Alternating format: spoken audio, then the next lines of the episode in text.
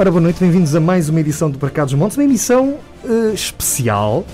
Já conhecemos os livros que toda a gente lê em todo o mundo, porque toda a gente nos últimos meses tem aparecido na televisão uh, em, em, com os livros atrás e com as estantes. Não conhecíamos o tipo de estantes que a Ana Gouveia tinha em casa. Portanto, descreve-nos as tuas estantes, Ana. Olá, boa noite. É um programa especial e diferente. É a minha irmã e eu. Muito bem. Qualquer semelhança entre tu e alguma dessas fotografias será certamente pura realidade. Portanto, tu, ao contrário da generalidade dos habitantes deste mundo, não tens livros, nem compraste estantes de propósito, nem cartazes para pôr atrás. Não. É mesmo? É, foi mesmo o que estava, foi o que ficou. Pronto. Também uh, falta só dizer que, na verdade, uh, nós fizemos muitos dos outros programas em, neste regime, via Zoom, eu fiz a partir do Pinhão, portanto era só justo que um dia destes fizéssemos a partir de Santa Marta de Naguião. É por isso, não é? É, é só para equilibrarmos. Hoje temos connosco, e porque isto é um programa. É de Santa. Não é de Santa Marta, é de Medrões. Pronto, isto é um programa que está em Medrões, que está em Vila Real. Eu sou do Pinhão e o nosso convidado é de Tarouca. Bruno, boa noite. Muito obrigado por ter aceito o nosso convite. Boa noite, muito obrigado. Vamos hoje até Salzedas, eh, que é a sede original da Inove Terra, não é? Se não estou em erro, apesar Exato. de já estarem em vários uh, sítios ao longo da, ali daquela região, daquela zona, daquele município. Uh, mas tudo começou em Salzedas. É verdade, tudo começou em Salzedas em 2012, em janeiro. Juntamos um grupo de jovens e mais eu. Um, e essa é a história que vamos ouvir já a seguir.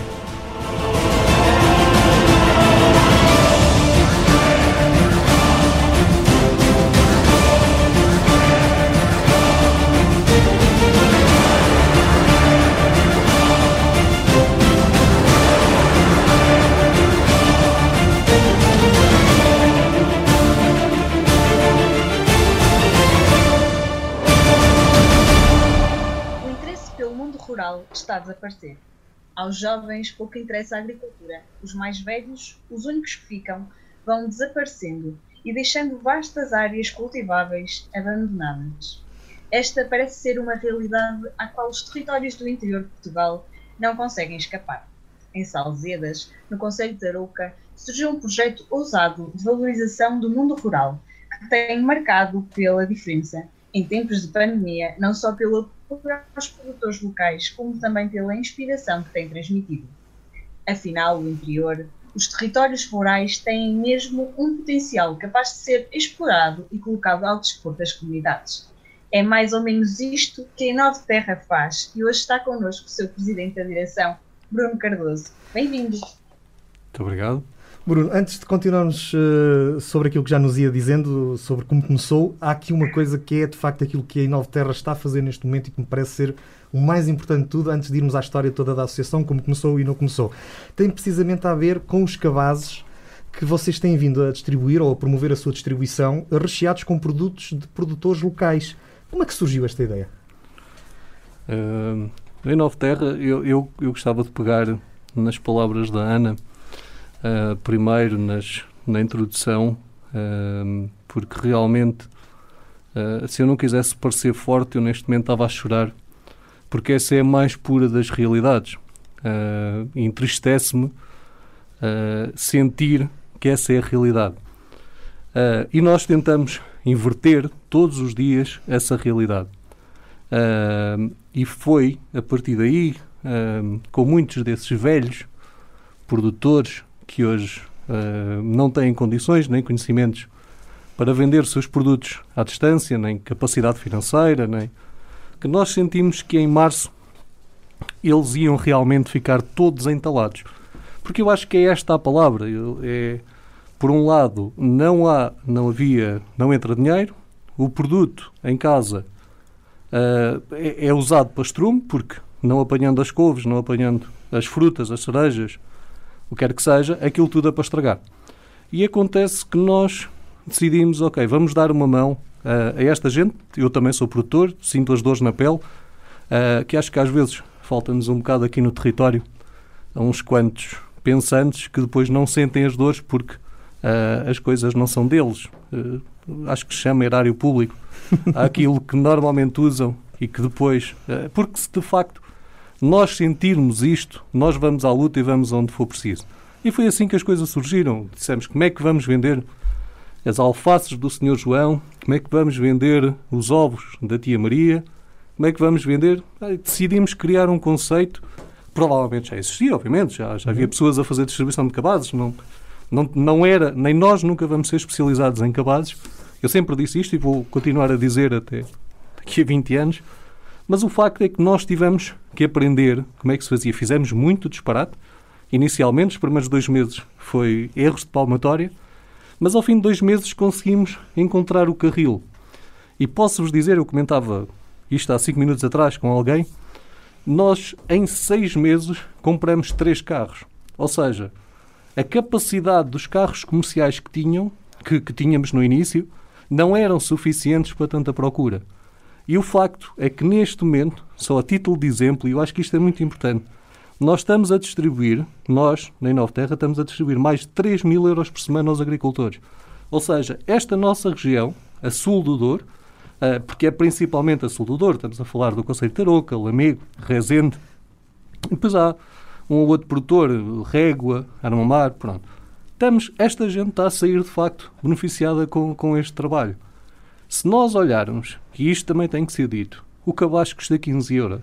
Certo. Nunca mudamos o preço, nem nunca vamos mudar. O nosso cabaz não vai mudar de preço, nem daqui a 5 anos ele vai mudar, aconteça o que acontecer. E se mudar é para baixo. Porque nós não temos que explorar. Eu sei que neste momento há dois ou três setores de atividade que estão a ser fortemente explorados pelos seus players, não é? Uhum. E, e o alimentar é um deles porque as pessoas até podem cortar nos trapos, mas não podem cortar na comida. E as pessoas continuam, os preços continuam, eh, sabe Deus aonde, altíssimos e não sei o quê. Nós não vamos fazer isso porque não é essa a filosofia que está iminente aos alimentos. Os alimentos são básicos. Estes produtores, se não, se não escoarem para estes clientes, eles vão deitá-los fora. Não, não há aqui milagres, não há aqui formas de, de, de encarar isto, de especulação. Não. Isto é essencial, isto é para a sobrevivência destas famílias e destas pessoas. Eles têm que vender, porque se não venderem, não comem. Isto é tão simples como isso, ou melhor, comem todos os dias couves, o claro. produtor das couves, come todos os dias uh, Diospírios, o, o, o, o produtor dos Diospírios, mas não há muito mais do que isso. As pessoas precisam de dinheiro para fazer a sua vida, para pagar a conta da água, para pagar os livros aos filhos. E esta é a nossa filosofia. Nós estamos aqui. Por isso é que nós podíamos pôr o cabaz. Este cabaz, por exemplo, da semana passada, o cabaz valia 25, uhum. 26 euros, mas à vontade. E nós temos ali fixados por 15 euros. Sendo que há uma coisa que é muito importante, e isto tem que ser dito, que é o cabaz, o custo efetivo do cabaz é 15, é 15 euros. É isto que é distribuído pelos agricultores. E vocês dizem, então, mas vocês andam a trabalhar para o boneco? Não. Nós temos uma taxa de entrega que são 5,5 euros.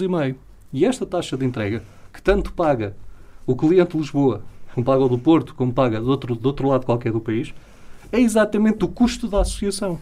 É o custo dos...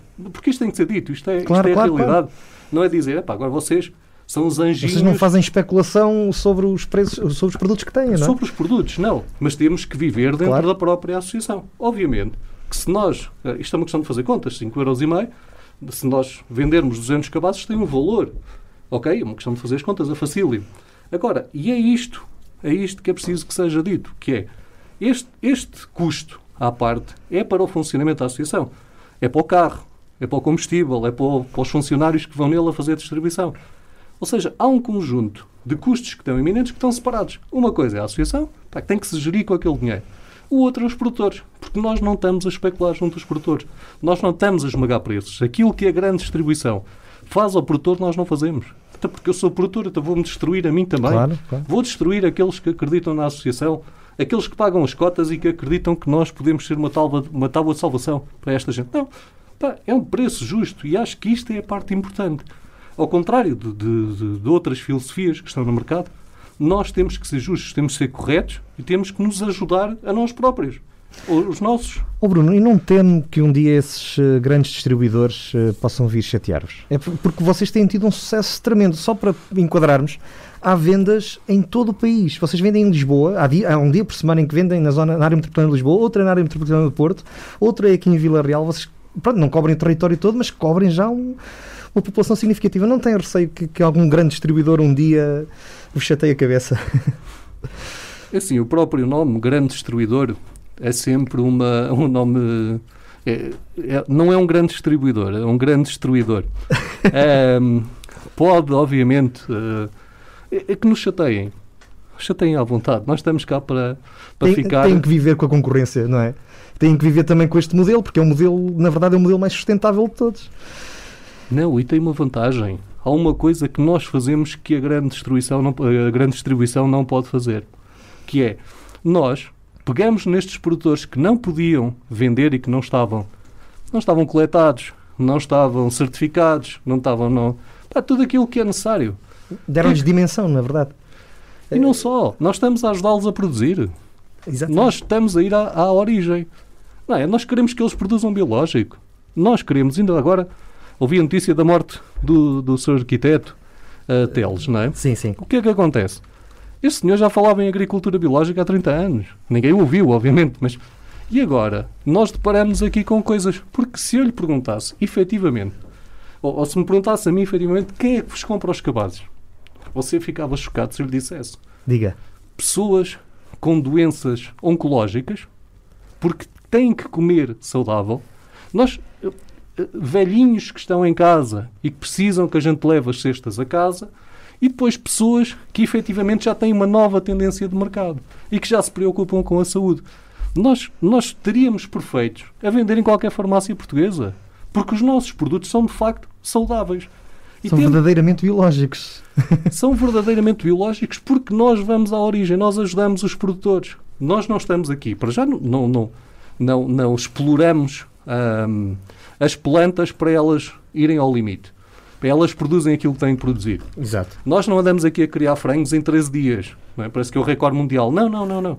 Nós, pá, quando é a fruta, pá, às vezes pedem-nos abacaxi, pedem-nos banana, pedem. Oh, oh, eu digo sempre o mesmo. Esqueçam. Esqueçam. Nós, nós não vamos comprar frutas para vos satisfazer. Não vamos, não, não, não é isso. Nós temos é que ajudar estas pessoas que têm a produção. Agora vou importar, não, os Açores têm, mas vamos imaginar uma fruta qualquer que a gente não tenha. Então agora vou mandar vir açaí do Brasil para satisfazer um pedido. Quando eu tenho aqui frutas fantásticas, aqui, Diospires, por exemplo. Nós temos os melhores Diospires nesta zona. Agora, quem, quem viajar neste momento, e hoje atravessei do Porto para cá pela Nacional, está cheio de Diospires, as plantas estão lindíssimas. Aqueles Diospires, a maior parte deles vai ao chão. Ninguém os vai apanhar. E isto, isto é uma fruta da época, é uma fruta sã, é uma fruta saudável. E, e- e alguém tem que dar valor a isto. Se nós não dermos valor a isto, nós daqui por 10 anos, ou estamos todos doentes com um problema qualquer de saúde, não é? De- de- na base da alimentação, ou então invertemos o processo. E o que nós estamos a fazer é inverter. E inverter atempadamente. Porque depois. Oh, Bruno, estes são, se calhar, os objetivos principais que, que a Inova Terra pretende alcançar. Eh, mas quais é que são, por exemplo, os produtos do cabaz desta semana? Ah, oh, Ana, faz uma boa pergunta. Eu não o tenho aqui à minha frente, mas.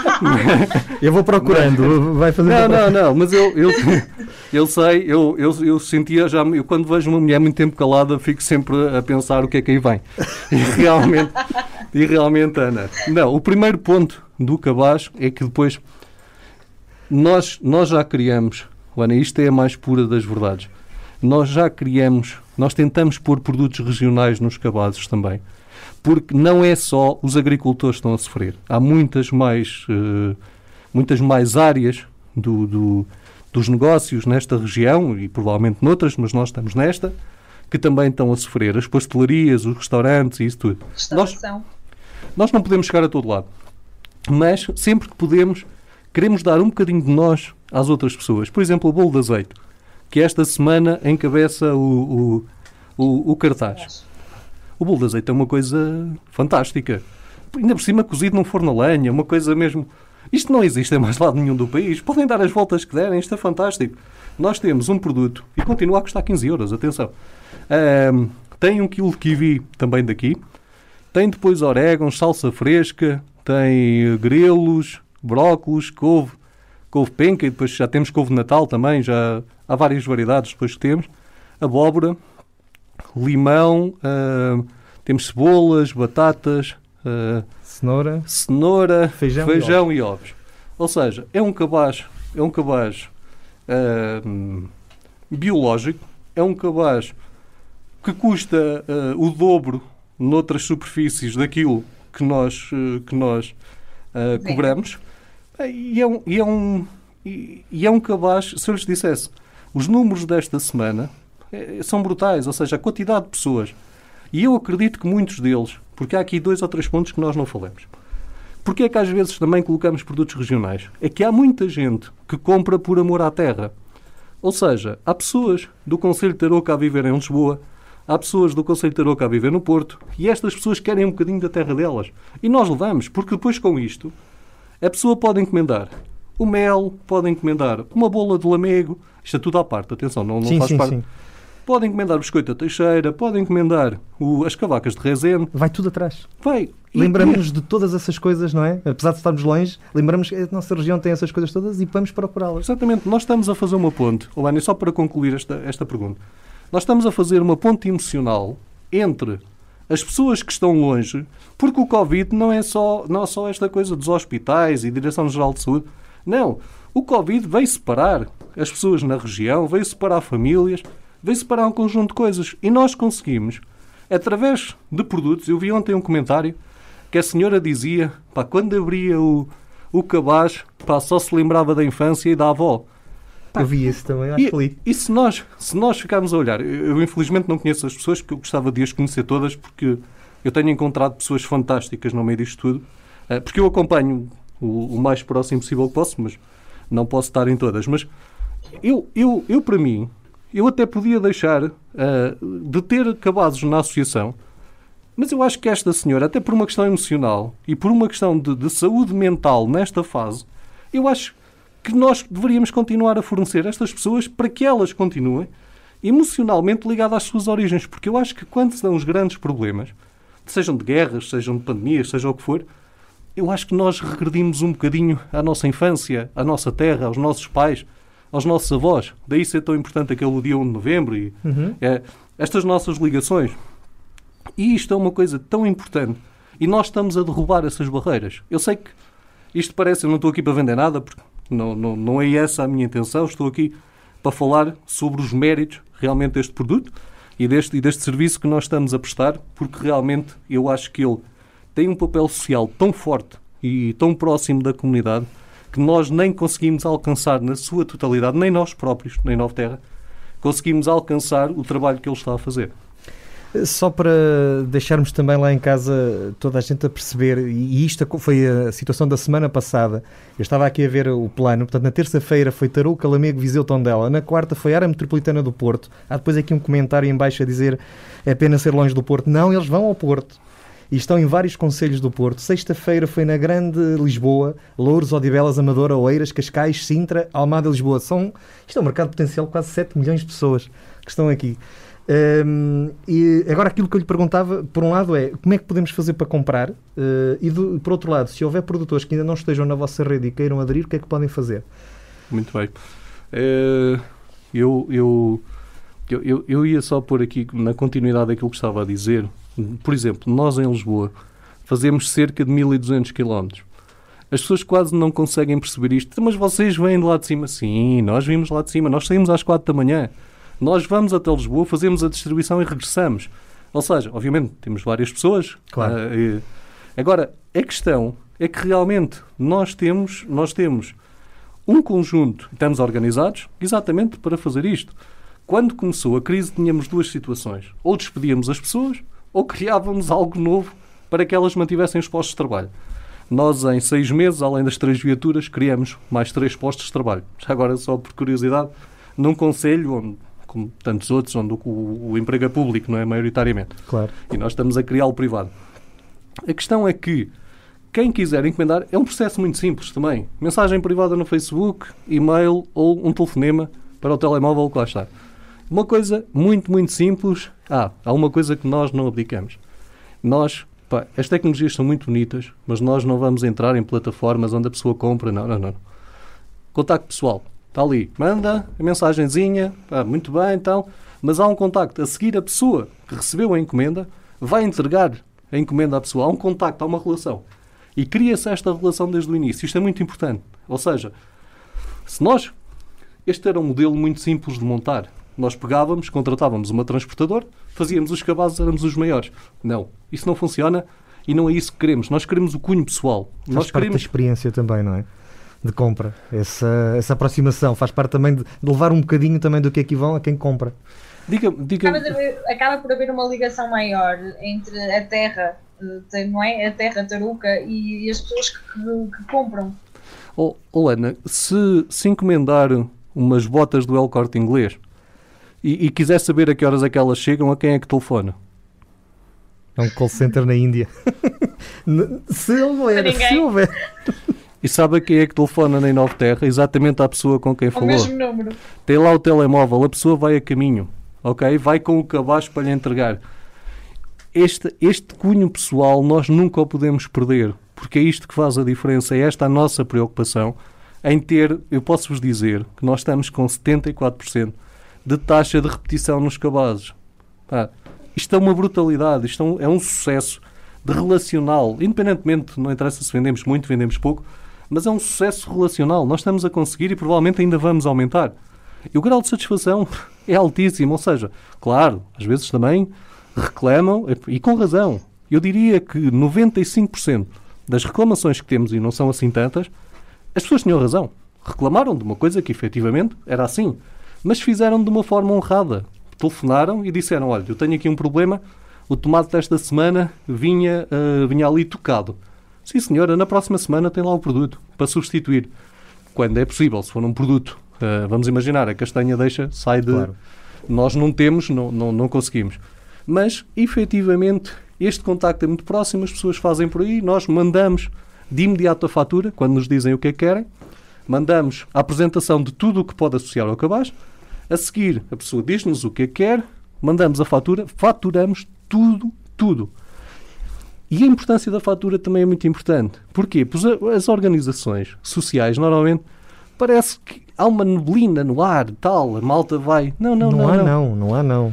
Não, às vezes. às Não, não, vezes- essa é a sensação que fica, mas não Exatamente. há, não há. Não, Não, pode não. haver, exato. Não, não pode haver. E eu acho que é este, é este o nosso trabalho. Ah, isto é meio Claro, agricultor, é meio amador. Não, Não. há aqui amadorismo nenhum. Não, as carrinhas andam na estrada. Há inspeções, há o que seja. Não, as coisas têm que ser transparentes e claras. As associações estão sujeitas às mesmas regras que uma empresa que prestasse esse serviço. Exatamente. Tal e, e é- qual. e assim é que tem que ser. Este aqui é, e nós, este modelo que utilizamos, e, e acredito que haja pessoas que nos, que nos venham ouvir e que até ah, podem, podem confirmar isto, é muito fácil. Ou, então ah, ah, não, há, não há volta a dar neste assunto porque é assim, são as regras. E a seguir a pessoa faz uma transferência bancária, um pagamento MBWay, a outra coisa. Por hábito, os cabazes quando são entregues, nós já estão pagos. Ok? Por várias razões. Faz todo sentido, porque a pessoa se mudar de ideias ao último minuto, quando o cabaz está a chegar à porta, afinal se calhar não queria. Claro. não- é, é difícil às as- vezes. as botas no corte inglês também é assim, portanto não. Sim, sim, sim, sim, exatamente. Mas, mas a, questão, a questão é que realmente nós temos esta, esta filosofia, corre na perfeição. Pá, depois há um ou outro que a gente ah, diz, ah, mas já pago. Então, sim, nunca tivemos um único problema até hoje. As coisas correm porque as pessoas sabem que acima de tudo estão a ajudar famílias. Porque é esta a realidade. Nós estamos a ajudar os produtores que têm famílias. A maior parte das pessoas não tem mais nenhum rendimento. Não é? E depois temos situações até bastante complicadas dentro destes agricultores. E temos que os ajudar, porque senão também não estamos cá a fazer nada, não é? Mais vale Ô, Bruno, e só faltou a questão dos produtores. Se houver mais produtores que queiram aderir, ainda é possível? Ou vocês já têm a rede de tal forma ampla que já não conseguem também. Eu, eu não sei, eu não sei se deveria revelar isto, que eu vou revelar, mas há uma coisa que é verdade. Nós mandamos uns e-mails há cerca de um mês e meio determinadas insti- instituições que estão próximas do- dos, dos fregueses. E o facto é pedir, pá, identifiquem-nos produtores que não consigam escoar. Nós ajudamos, nós vamos trabalhar com eles. Eles não pagam nada, não, não, não têm que pagar o nosso apoio técnico. Demos-lo gratuitamente. Tiramos-lhe os produtos de casa. Até hoje, nenhuma junta de freguesia a quem nós enviamos o e-mail deu uma resposta ou reencaminhou um produtor. Isto para nós é, atroz. Porquê? Porque nós temos falta de produto. Há produtos que nós andamos às vezes a correr. Por exemplo, na próxima semana, nós vamos ter um cabaz de frutas. Pronto, vamos lançar cinco frutas no cabaz. Vai chamar o cabaz de frutas de outono e, eh, cabaz de frutas e legumes de outono. O que é que acontece? Nós temos quatro frutas garantidas, com quatro produtores, mas vamos lançar cinco. Não temos a quinta fruta neste momento. Mas ela vai ser lançada amanhã, há de aparecer. Mas eu hoje andei a correr o Douro a ver se encontrava um produtor de citrinos. Pá, de laranjas, tangerinas, nectarinas. Pá, nós fizemos este trabalho de casa. Nós mandamos a muita, a muita junta de freguesia, em muitos conselhos, uh, não vou dizer quais são, mas, mas são muitas, posso dizer que são mais de 40. Obtivemos zero respostas, obtivemos uh, zero produtores que, que não foram reencaminhados, eles não souberam da informação, e quando eles até nos fazem falta. Fazem-nos falta, porque às vezes, é assim, nós temos 14 que são fixos e que são os, os essenciais. O senhor da alface, o outro senhor que, das couves, depois o senhor que produz os grelos e o, e o courgette. Ou seja, temos ali 14 produtores, mas temos lugar para mais 10. Pois, e se continuarem as encomendas a cair, mais 10 e assim sucessivamente, não é?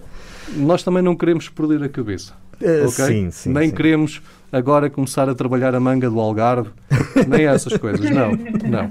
Nós queremos estar, nós queremos efetivamente estar na nossa região e queremos, mas gostávamos que a nossa região também estivesse connosco. Ou seja, que as pessoas não vissem nem Nova Terra um exemplo de sucesso e que isso provocasse uh, o, o, o, desleixo uh, do trabalho do dia a dia que é necessário, ou seja, às vezes por, por inveja, outras vezes por outra situação qualquer. Nós precisamos que as pessoas, independentemente do Conselho, e aqui não me estou a referir a nenhum em concreto, uh, porque passamos por todos igual. Claro, é igual. ok? Exatamente. Sim, sim. Seja ele desde, desde, desde Baião até, até, até Eljó, uh, passando mais para sul, mais para norte, uh, a situação uh, é, é transversal.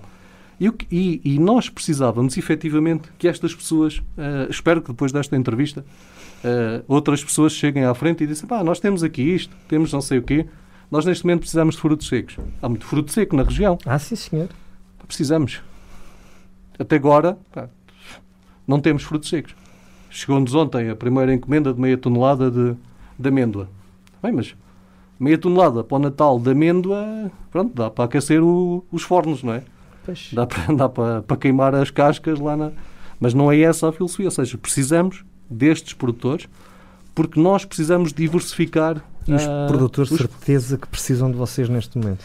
Muitos deles, de E- certeza absoluta, diz Ana. E como nós consideramos que somos uma, um programa que é ouvido, deixamos aqui o desafio a quem conhecer produtores que precisem de escoar produto, em Nova Terra está disponível ah, para vos receber.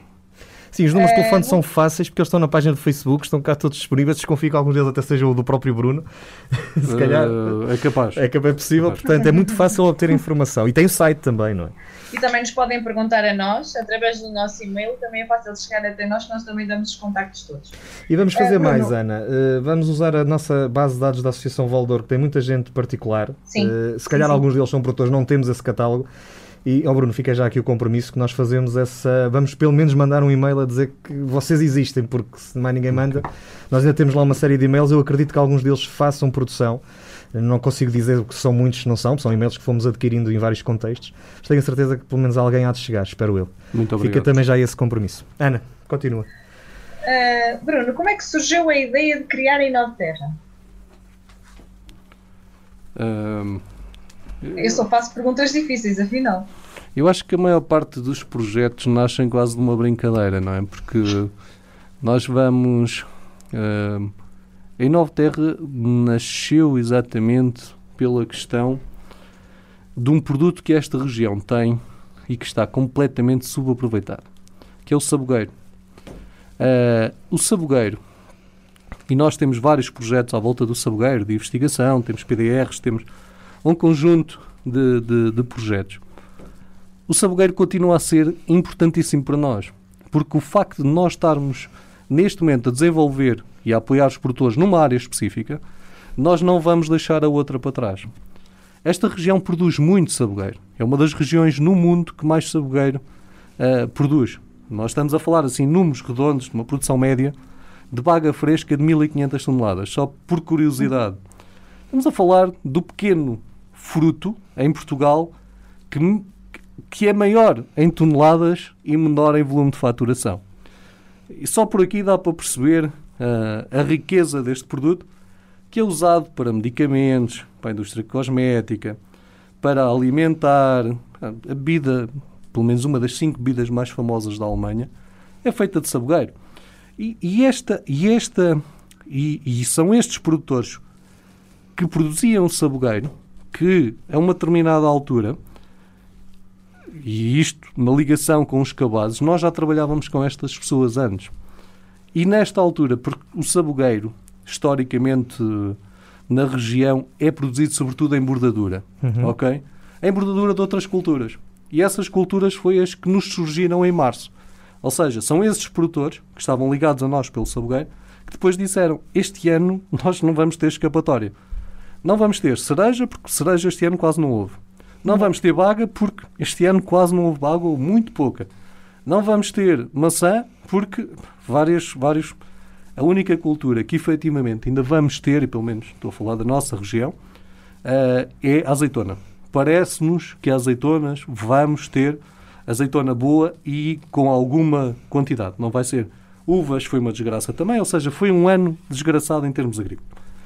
E esta situação, e quando nós criamos esta associação com meia dúzia de produtores de sabogueiro para desenvolver, para criar, para constituir, para a, a cultura do sabogueiro, vocês não imaginam o desenvolvimento que ela tem tido nestes últimos oito anos. Tem sido assim uma cultura, uma ela está em todo lado, ela é investigada, nós temos parcerias com os Estados Unidos, nós estamos a trabalhar com os ingleses na flor, nós estamos. O sabogueiro, que nós ultimamente não temos comunicado muito porque temos usado a página do Facebook e, e em breve iremos usar também do Instagram, um, mais para comunicar com as pessoas. Torna-se mais fácil comunicar com as pessoas que, que, nos seguem, já sabem que é o sábado, o Cabaz é sempre lançado entre as quatro e as seis da tarde, todos os sábados, e pronto é, é, não temos tentado baralhar as pessoas agora uh, pondo informação sobre o sabogueiro. Mas o trabalho continua. Nós continuamos. Tivemos uma reunião há quatro semanas sobre uma, por Zoom também, agora usando as novas, as novas tecnologias. a gente tem que se ir habituando.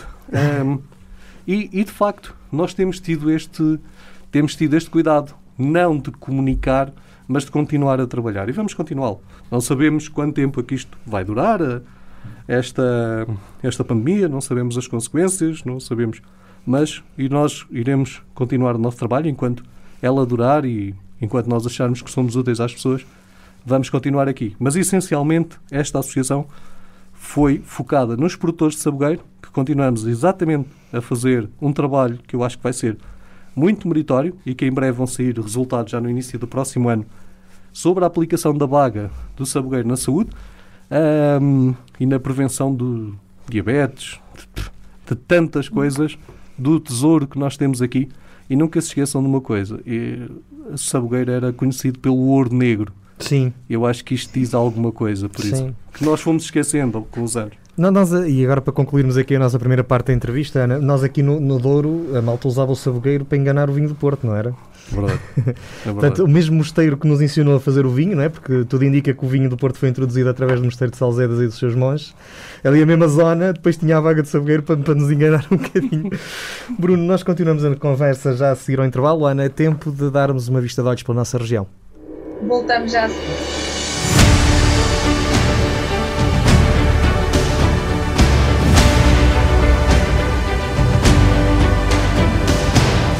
A Câmara Municipal de Taboaço lançou o desafio a todos os produtores para assinalar o Dia Mundial do Enoturismo. Sem contacto físico, as comemorações deste ano adaptaram-se às novas realidades e o objetivo era a elaboração de um vídeo promocional cujo tema seria dentro do vasto universo do enoturismo. Os vídeos, além de divulgados nas páginas oficiais e no canal de YouTube do município, estiveram em exibição no Video Hall da Loja Interativa de Turismo de Taboaço. A Câmara Municipal do Amigo informa que o Centro de Tropas de Operações Especiais vai executar, no âmbito do curso de Operações Especiais de Formação de Sargentos e Formação de Praças de 2020, o exercício militar nos Conselhos de Lamego e Tarouca, no período de 17 a 20 de novembro. O exercício será executado na região de Bigorne, Várzea da Serra e Vala Bigoso. O Centro de Tropas de Operações Especiais, sediada na cidade do Lamego, é uma unidade do Exército Português destinada a formar tropas na área das operações não convencionais. Em Sernancelho, na terra da castanha, o dia de São Martinho marca, de certa forma, também o fim da temporada da apanha deste fruto, que este ano foi muito positiva, apesar das limitações que o país atravessa. Por isso, o município de Sernancelho quis celebrar com todos os sernancelhenses este dia e colocou um assador de castanhas em frente aos passos do Conselho. Durante todo o passado dia 11 de novembro, esteve a assar castanhas e a distribuir cartuchos a quem passava. A Associação de Municípios da Rota da Estrada Nacional 2 irá realizar um conjunto de ações com vista a estruturar o produto dos territórios atravessados por esta mítica estrada. O objetivo é criar e capacitar uma rede de agentes capaz de responder às exigências dos diversos públicos, promovendo um turismo de experiência, de tradição e inovação, de qualidade e sustentabilidade promovendo e valorizando as diferenciações positivas que esta rota acrescenta ao turismo nacional, transformando-o no maior projeto de coesão territorial em Portugal. Em Santa Marta de Medião, o município desafia todos os operadores económicos a aderir a esta rede. Em Eljó, o habitual feriado municipal que celebra precisamente São Martinho, e nesse conselho está associado sobretudo à prova do vinho novo, é assinalado como uma grande feira. Este ano, devido às restrições da pandemia, a feira não se realizou. O presidente do município, José Paredes, deixou, contudo, uma mensagem através das redes sociais onde apelou à manutenção da memória coletiva das tradições associadas a este momento. O reforço da sinalética do passeio mais seguro, a disponibilização de técnicos superiores para apoio às equipas de rastreio epidemiológico a doentes Covid-19, o reforço da cantina social, são apenas algumas das medidas que a autarquia de peso da régua está a implementar em complementariedade às medidas anunciadas pelo Governo. A desinfecção dos espaços públicos, a colocação de dispensadores de gel desinfetante junto aos locais de espera dos centros escolares, o serviço de recolha domiciliária do lixo às famílias infectadas ou em confinamento obrigatório que não disponham de apoio para tal são outras das medidas que já estão no terreno.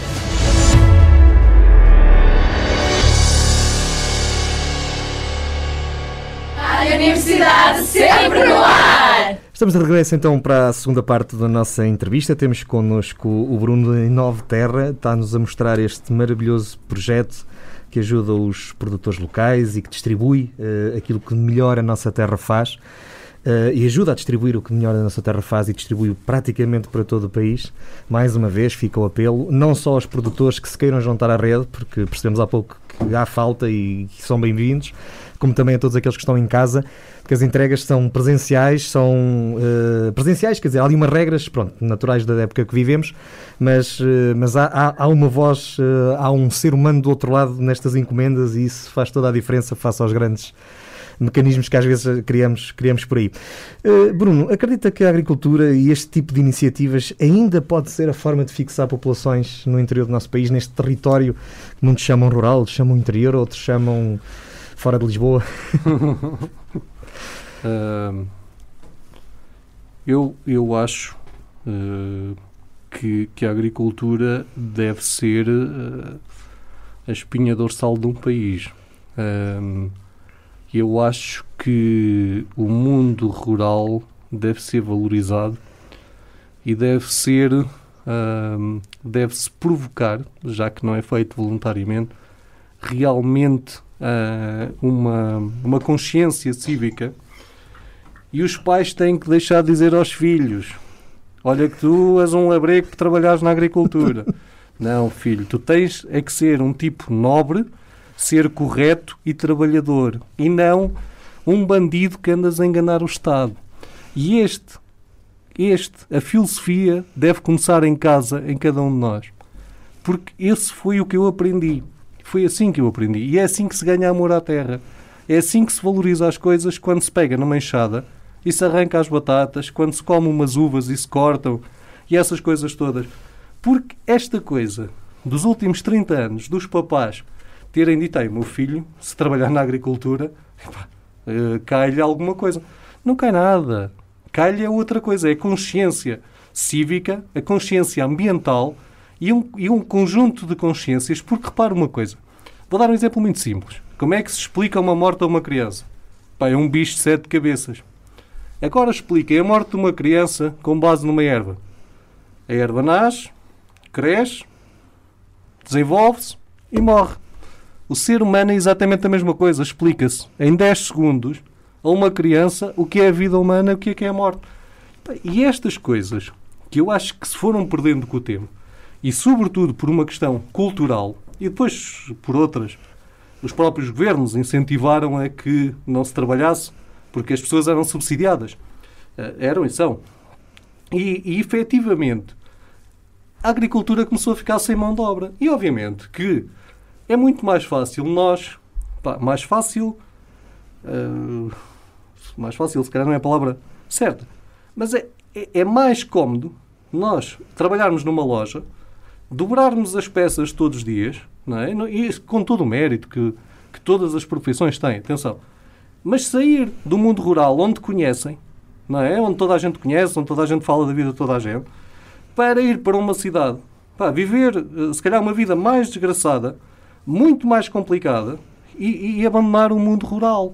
E é, isto, e é isto que eu acho que os pais, em primeira linha, e a seguir os nossos autarcas, os nossos membros do governo, esta gente toda, pá, nós temos que ter uma mensagem clara e honesta com as pessoas. Dizer, epá, é tão honesto uma pessoa que, uh, por acaso, acho que ia dizer uma comparação desonesta, mas, é, mas é tão honesto uma, uma pessoa que trabalha no mundo agrícola, que trabalha no campo, como outra pessoa que trabalha noutro setor qualquer, que trabalha na banca, que trabalha na, na pá, nas finanças, na, na, na, Câmara Municipal, para onde quer que seja. E, e, é isto, ou seja, nós temos que deixar de olhar para, para os, os empresários agrícolas, para as pessoas que tomam isto por iniciativa. Porque podíamos ter muito mais jovens, podíamos ter muito mais jovens na agricultura. Nós em, já contratamos três nos últimos seis meses. Pá, mas temos lugar para muito mais e se vierem ter connosco, pá, tenho aqui um projeto. Se o projeto tiver viabilidade, nós ajudamos, nós apoiamos, dizemos sim senhora, vamos arranjar 10 hectares de terra aqui na região, pá, faça isto que nós asseguramos-lhe a venda. Pá, isto, isto eu acho que o exemplo da Inova Terra, e agora não é por estar na Inova Terra, e um dia que eu saia da Inova Terra, espero que alguém dê seguimento a isto também de uma forma de mente aberta, porque eu acho que as organizações devem estar de mente e de coração aberto. E, e se chegarem, as pessoas chegam e dizem: pá, muito bem, vamos embora, vamos ajudar, estamos aqui. Para nós conhecermos os meandros do mundo rural. É muito fácil, é muito mais fácil para nós. Nós estamos a ajudar empresas espanholas que querem vir para cá, para a agricultura. Pá, venham elas, venham, venham de França, venham de Vieira, mas este mundo rural é fantástico. Este mundo. Quantos holandeses é que nós temos a viver em montes de Portugal? Quantos alemães é que temos aí pelos, pelos montes de Portugal? que decidiram, pá, só nós é que somos os parolos, que achamos que a agricultura é para pacóvios. Pá, não, eu não, não, consigo, não, eu não, eu acho que o mundo, este mundo uh, do interior, este mundo rural tem que ser valorizado. E tem que começar em casa de cada um, cada um de nós. Por isso eu acho que isto tem todo o futuro e acho... Agora, o que vai acontecer é outra situação. É aqueles que vão ser obrigados a voltar ao mundo rural por desemprego nas cidades. Uhum. E não deveria ser isto que devia acontecer. Devia ser uma opção e não uma necessidade. Porque isso vai inviabilizar e vai enviesar completamente o conceito de mundo rural.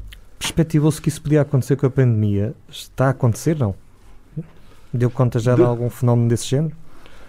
Neste momento, o fenómeno que eu vejo é, ainda é, é precário. Uh, ele, quando estão no desemprego, ainda vêm para casa dos pais. Ah, ok. Uh, comer os produtos agrícolas que os pais produzem, mas, mas eu acredito que dependendo da, da profundidade da crise que vier e se houver realmente uma perspectiva séria, porque eu acho que tem que haver em todas as nossas missões, tem, temos que ser uh, sérios no trabalho que fazemos e, e perspectivá-lo a longo prazo. Ninguém vai enriquecer na agricultura, esqueça, não vale a pena. Não, não, não existe isso. Pá, mas podem ter o seu rendimento, para se querem ganhar mil euros por mês, trabalham de uma determinada forma. Se quiserem ganhar dois, pá, trabalham mais um bocadinho. E se querem ganhar três, pá, é legítimo que as pessoas o façam. Não, não, não tenho nada contra isso. Mas de uma forma honesta pá, e valorizando sempre o, o mundo rural e eu acredito que tenha, que tenha futuro. O Bruno foi eleito o melhor jovem agricultor pela CAP já há, já há uns anos, em 2012. Desde aí tem visto mais jovens a procurar a agricultura. Uh, Ah, Eu fui eleito por um erro de casting, certamente. não, não, não, eh, não tinha, não tinha essa aspiração. Eu, eu, eu só me candidatei porque iam se candidatar provavelmente poucos e eu disse, bem, tenho hipótese porque são poucos. Mas, mas O ah, projeto estava relacionado com, com maçã e uma forma diferente de a vender e acho que aquilo até funcionou e foi na altura interessante. muito. Aliás, acho que uma grande cadeia que nós conhecemos todos acabou por, eh, não sei se copiou a ideia, se viu a ideia de lá, porque acho que ainda tentou fazer isso, não sei, posso estar enganado, já não me lembro. Mas tinha a ver com, com o aproveitamento da, da maçã eh, seca, não era? Desidratada, Desidratada, exatamente. Oh, oh, Ana, foi a Ana que fez a pergunta. Foi, não foi, foi. Oh Ana, eh, se fosse uma conversa entre homens, eu dizia-lhe o que é que uma pessoa, quando pensa alguma coisa, tem que ter. Assim como, como envolve. Mas eu sei o que é. Pronto. Poupou-me agora alguma, algum, algum sacrilégio de, de, em direto, mas quando se faz alguma coisa, quando nos metemos em algum projeto, temos de ter a capacidade. Eu costumo dizer que há cinco planos. Há o plano A, aquele que nós idealizamos. Há o plano B, ah, vamos fazendo quando falha o primeiro. O plano C, aquilo já está a ruir, mas nós ainda continuamos. Ah, não lá. O plano D, que aquilo está tudo destruído. E, não, é, vai, não. e depois há o plano E. O plano E é o plano de eu. O E de eu. Porquê? Nós temos de ter a capacidade, quando nos metemos em alguma coisa, de assumir as nossas responsabilidades. E esse projeto, quando foi, quando foi pensado, e muito bem pensado, em 2012, da maçã desidratada, eu fui aos Estados Unidos, meti-me num avião, gastei uma pipa de massa, pá, ninguém me pagou isso, foi eu, por, por, por livre iniciativa, e fui propor à Pepsi, porque a Pepsi é a maior, ahm, é a dona, basicamente, 90% das marcas de batata frita, porque eu sempre achei que a maçã fazia todo sentido ser vendida ao lado da batata frita. Porquê? Como uma alternativa saudável. Não tinha óleo, não tinha nada, era fruta, perde, com a desidratação perde alguma fibra, tudo bem, mas tínhamos ali um projeto. Eu andei, eh, fui três dias, bater sempre à mesma porta, até que eles me mandaram embora. Mas, ah, mas estive ali, estive lá, a sede em Chicago, e, e, e depois mais tarde uma possibilidade de reunião e, e aproveitou-se. Mas são estas coisas, são estas, são estas filosofias quando nós, porque se for pelo lado do facilitismo, é pá, vou criar um projeto de, sei lá, de uma coisa qualquer, mas depois desistirmos, não. Eu fui até ao fim, fui à luta, eu andei a distribuir maçã desidratada no Parlamento Europeu. Não sei como é que é desidratei ainda, hoje não sei. Ou não, lembro-me, foi num desidratador de pimento. Então ela. As maçãs estavam espetaculares. Porquê? Tinha um aromazinho. Tinha um aroma assim, tinha um aroma fantástico a pimento. Pai, nunca tinha comido maçãs tão boas para toda a gente. E pá, isto é fantástico. Mas, mas é verdade, porque ela- elas, nós não tínhamos desidratadores e quem se, quem se aprontou a, a fornecer os, os, os desidratadores foi, foi uma empresa que fazia desidratação de pimentão. E então, pronto, elas iam até assim meias avermelhadas, as maçãs verdes, mas, mas era um toque muito engraçado. Não, mas, mas eu, eu acho que esta questão dos projetos inovadores da, ah, devem ser agarrados não por. ah, que te- tem que ter uma base, uma base de economia local. Não vale a pena nós pensarmos em coisas que não estejam ligados à nossa região, que não estejam ligados à nossa tradição e que não estejam. Eu penso que esse é o maior desafio de quem se instala no mundo do interior e que no mundo rural, que Mas- é não entender muito bem os meandros, eh, e não tem uma, uma conotação negativa, da própria vivência do mundo rural, porque eu acho que é fantástica, mas que não é perceptível a toda a gente. Mas como é que. Mas tem visto mais jovens a, a seguir as suas pisadas ou não? Afinal de contas, a agricultura é fixe, porque até vamos bater à porta da Pepsi. Uh, mas tem visto, desde que começou nesta aventura, tem visto mais malta nova interessar-se? Ou nós continuamos, nós, eh, considero-me também ainda relativamente novo, consideramos a- continuamos a querer nos ir embora? Oh, oh, Luís, essa perspectiva sexy da Pepsi eh, não, deixa, não deixa de ser, eh, obviamente, ter o seu, o seu interesse, mas não há muitos exemplos desses. Pois. E- mas há exemplos muito Mas já, já já se pode usar o smartphone para controlar a a rega, por exemplo, também, não é? Portanto, Sim, claro. Não, obviamente, mas, mas eu acho. Eu, eu acho que os programas da agricultura foram feitos. Não foram feitos para, para, para investimento. Eles foram desenhados desde o início. Atenção que isto é transversal aos governos. e foram usados muitas vezes. Isso é do conhecimento público. para sacar uns euros à Europa, mas que depois na prática aquilo não servia de nada. E eu acho que foi isto em boa parte que causou aqui um modus operandi um bocadinho. Uh, uh, bloqueou aqui um bocado uh, até as livres iniciativas das, dos seres humanos que tinham, vinham de bom grado para. Eu, eu não tenho visto grandes exemplos, mas conheço muita gente que diz que quer vir para o mundo rural. Normalmente vem uma semana, duas. depois, depois a seguir, pronto. Uh, aquilo já não é bem assim. Depois a internet, a rede, um conjunto de coisas. Mas hoje é tudo muito simples. Eu acho. Eu, eu, eu desde tenho um telemóvel e tenho a internet, eu vivo em qualquer lado. Vivo claro. na Coreia, vivo. Não faz diferença nenhuma onde é que estou. Porque eu consigo controlar tudo. Eu consigo falar com as pessoas por WhatsApp, por tudo. Zoom, whatever. E eu acho, eu acho que este é o ponto de viragem, Luís. Respondendo.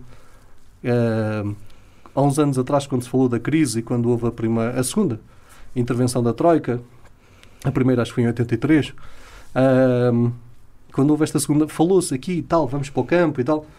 Mas depois as políticas governamentais vão mudando de governo para governo, a nível agrícola, e não há uma linha de continuidade. E atenção, não estou a dizer que defenda do PS ou do PSD. Eu acho que tem que haver uma linha de continuidade para que as pessoas saibam que linha é esta e para onde é que nos conduz. Porque só assim é que podemos também fazer alguns investimentos em determinadas Sim, áreas. algumas opções estratégicas, não é? Isto vai mudando. E ajudar provavelmente a fixar também populações nestes territórios. Sim, é, é complicado querermos fixar pessoas quando não sabemos se a aposta na agricultura que está neste ciclo é a mesma que estará no ciclo seguinte. No, no seguinte, ou, claro. ou Ana, respondendo, respondendo não, mas uh, dizendo aqui uma. Eu, eu vi esta eu, eu, peço desculpa, mas não me lembro do nome da senhora Ministra da Agricultura. Maria do Céu Antunes. Exatamente, exatamente. Uh, mas eu acho que agora, agora fiquei aqui a pensar uh, numa coisa que é um, um, um, ministro deste governo disse uma coisa fantástica. Não, não, não, eu vou tirar da pasta da agricultura porque hum. não, queria, não queria entrar muito na, na questão política do, mas o ministro deste governo disse uma coisa fantástica numa cidade da, da beira interior. Disse: a culpa da desertificação é do, de Lisboa e dos que cá estão. Pá, eu subscrevo isto na totalidade. Os que cá estão não fazem nada. Não fazem nada para inverter esta tendência. Para quem é que são as políticas locais? Para os eleitores. Conclusão: os eleitores morrem. Oh, nós vemos os conselhos de atenção, que isto é transversal a Portugal, eu estou à vontade. Claro. Não, sou candidato a nada, por isso estou à vontade. Agora, isto é transversal a Portugal. Nós não temos políticas autárquicas. Uh, atenção, há exceções. Claro. E tem que, ser, tem que ser dito porque há boas exceções em Portugal. Mas a maioria não tem políticas de fixação de pessoas. As políticas autárquicas são dirigidas aos eleitores. Como é que nós, dirigindo políticas aos eleitores que já estão, lá vamos fixar pessoas. Não, já moram, já moram no Conselho. O que é que vamos fazer? Sim, acaba por nem sequer se cultivar aquilo que é o ativo da, do mundo político que é os eleitores, não é? Eles acabam por morrer. As Exatamente. E os equipamentos que criamos, nós criamos mega equipamentos, isto é transversal para muitos municípios, que estão a ser feitos para os locais, mas então as pessoas estão a ir embora e nós fazemos para os locais. Nós tínhamos era que fazer unidades produtivas, pá, apostar em coisas que fixassem pessoas a agricultura, as indústrias, epá, a criação de emprego, de emprego privado. Não, não, andamos a. Pá, é que é um emprego público, vamos lá. O governo agora até vai criar um decreto. Uh, vai mexer nas freguesias e provavelmente nos municípios. Então, como é que é? Vamos, vamos, o que é que vamos fazer? Se as pessoas, há municípios que têm, sei lá, mil eleitores ou uma coisa do género. Sim, por aí. E temos aqui alguns, muitos na Douro com 3 mil. Uhum. Não tem dimensão. Ana, propunha, porque a hora já vai longa, que falássemos, passássemos a nossa palavra sobre. Oh. Queres abrir? Diz? Eu queria só, só fazer uma pergunta, ah, faz. se o Bruno conseguir responder eh, assim muito rápido, eh, porque eu acho que o Bruno é um amante eh, desta, disto que estamos a falar. O que é que, o que, é que o fascinou, Bruno, neste mundo? É, é a resposta rápida. Do mundo rural. Está, tá a falar do da mundo agricultura, rural. do mundo, sim, do mundo rural. Eu acho. Desta eu acho vida que, que, leva, no fundo. Eu acho que a, a minha vida é típica, mas uh, o mundo rural, no, no geral, eu faço mais ou menos 2.500 km por semana, só para terem uma ideia. Por isso, não sou o agricultor convencional, porque nem o trator consegue fazer numa semana inteira 2.500 horas. Mas, mas um, o que eu acho que mais uh, atrai é o estilo de vida, ok? É o estilo de vida. É nós podermos andar sem máscara no meio do campo. É nós, de facto, respirarmos uh, e se calhar até de uma forma um bocadinho, desculpem a palavra, um bocadinho elitista, pá, nós podemos pisar o nosso mundo. Nós podemos tirar os sapatos, as meias, e o contacto com a natureza, a energia fantástica, pouca gente experimentou isto. Aquela energia que nós trocamos com a natureza quando estamos descalços inspira-nos e dá-nos, ah, se calhar até um, é uma cura natural para o Covid, não sei, mas, uh, mas dá-nos, uh, faz-nos acreditar, faz-nos sentir que vale a pena viver neste mundo e, e deixá-lo um bocadinho melhor do que aquilo que encontramos, de preferência, uh, com mais verde, ambientalmente mais uh, protegido uh, e, e, que consigamos ser um exemplo para outras pessoas, porque o nosso exemplo é muito importante. E não falo em Nova Terra, disse o nosso exemplo pessoal.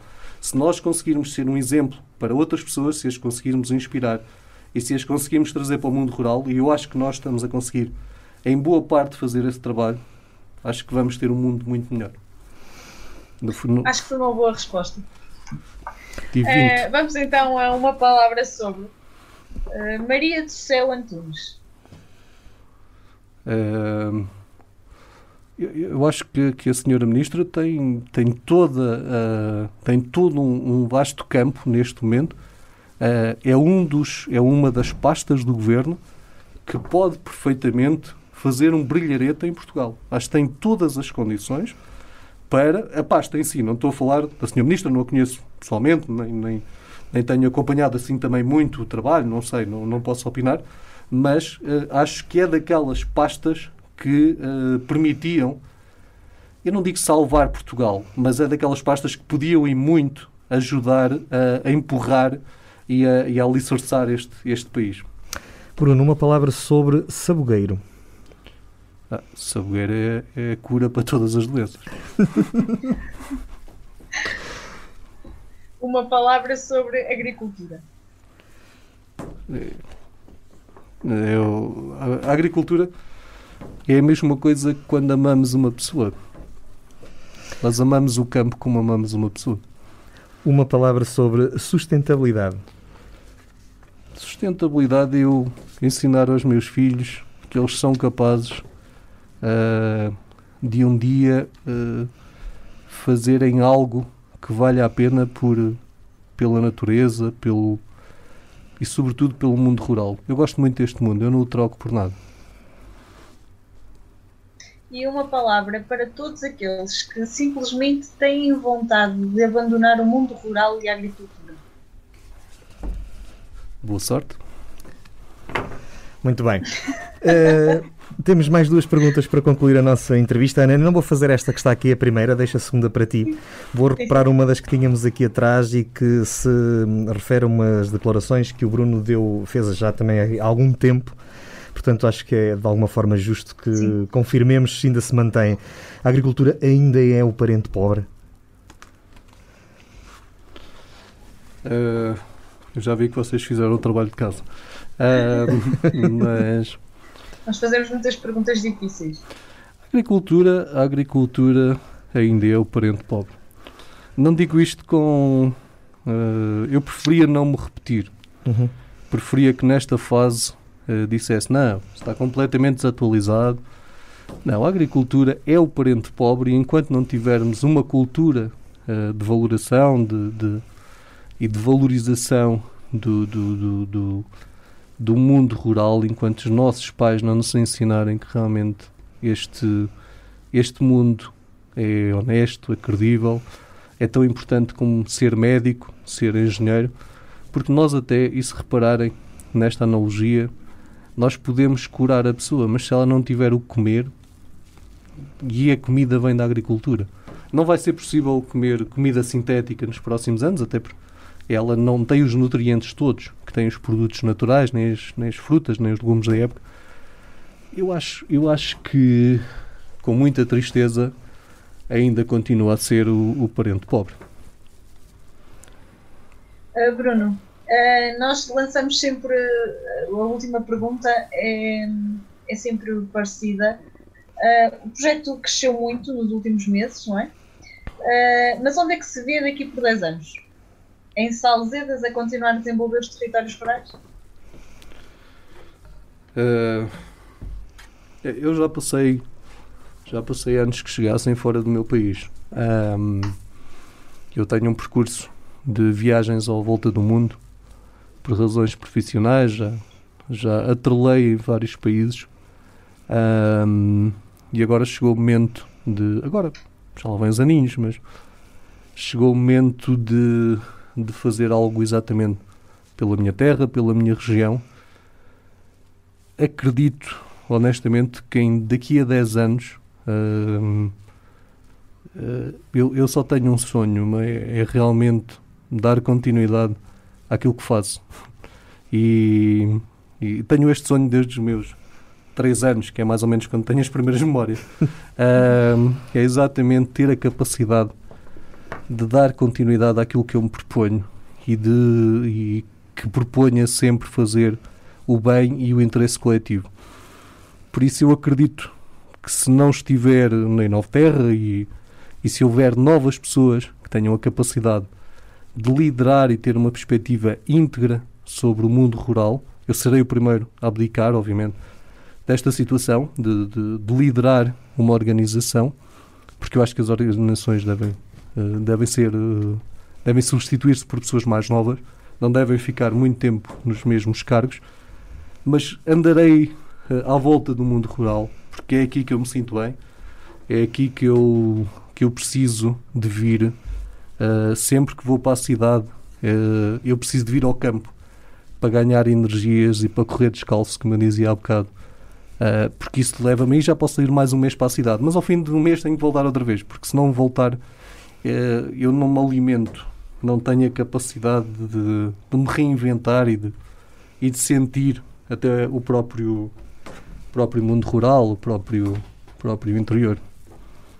Bruno, muito obrigado ter aceito o nosso convite, por ter vindo de Salzeiras até aqui a Vila Real, uh, mostrar aqui o enorme trabalho que vocês fazem, uh, a enorme ajuda que estão a dar a todos os produtores que, se calhar, noutras condições, nesta altura, uh, podiam estar em condições ainda piores que aquelas que certamente também já estão a passar.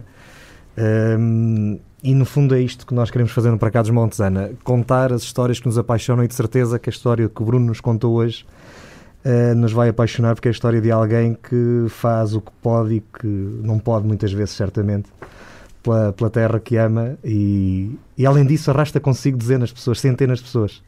Muito obrigado. É, Muito obrigado, Luís.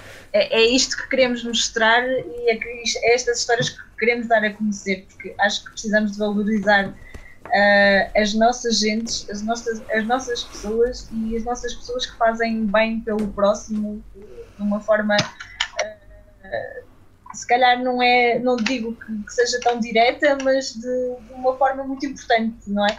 Porque provavelmente se não tivesse sido em Nova Terra havia muita gente a passar muito mal durante, ou melhor, havia mais gente a passar mal durante estes meses de pandemia que temos estado a passar. Muito obrigada, Bruno, foi um gosto conhecê-lo.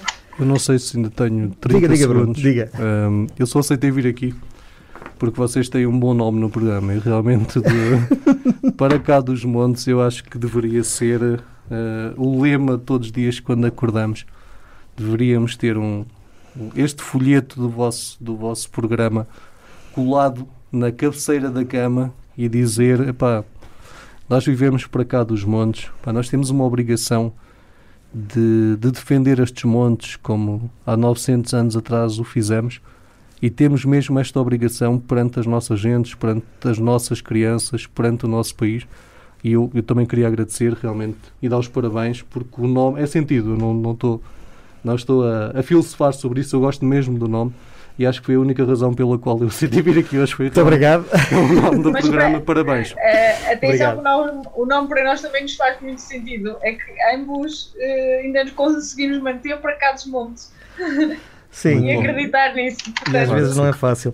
Bruno, mais uma vez, muito obrigado. Uh, o Para Cá dos Montes é uma coprodução da Associação Valdouro com a Universidade FM. É uma edição de Daniel Pinto e. Uh, não precisas dizer, ainda, está lá. Ainda não decorei o nome. É meios digitais. Meios uh, digitais de uh, José Rafael Almeida. se precisarem de falar connosco, se precisarem de perguntar os contactos em Nova Terra, se precisarem que nós ajudemos a fazer esse contacto, se não encontrarem, mas é muito fácil mesmo, está no Facebook e no site, uh, para casosmontes.associaçãovaldouro.pt.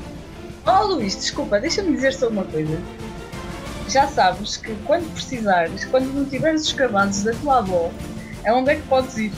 Oh, Ana, de facto eu não tenho os cavalos da minha avó desde fevereiro. É um facto. Pois, olha, estás a ver? Por motivos que são mais ou menos óbvios, eh, não tem sido de facto possível. Eh, porque de facto sempre que lá vou eh, é mais ou menos, é mais ou menos o Cavasco que há bocado disse sempre. O Cavasco em Nova Terra. Sim, é verdade. Eh, este é um programa que está disponível em, todo, em formato podcast em todas as plataformas e mais algumas, e, e também no YouTube e no Facebook. Nós voltamos para a semana com mais uma história que nos possa apaixonar. Até para a semana. Eu acho que gostei de fazer o programa sem máscara, porque isso para a semana eu estou assim em casa. Vamos ver. Até para a semana. Amen.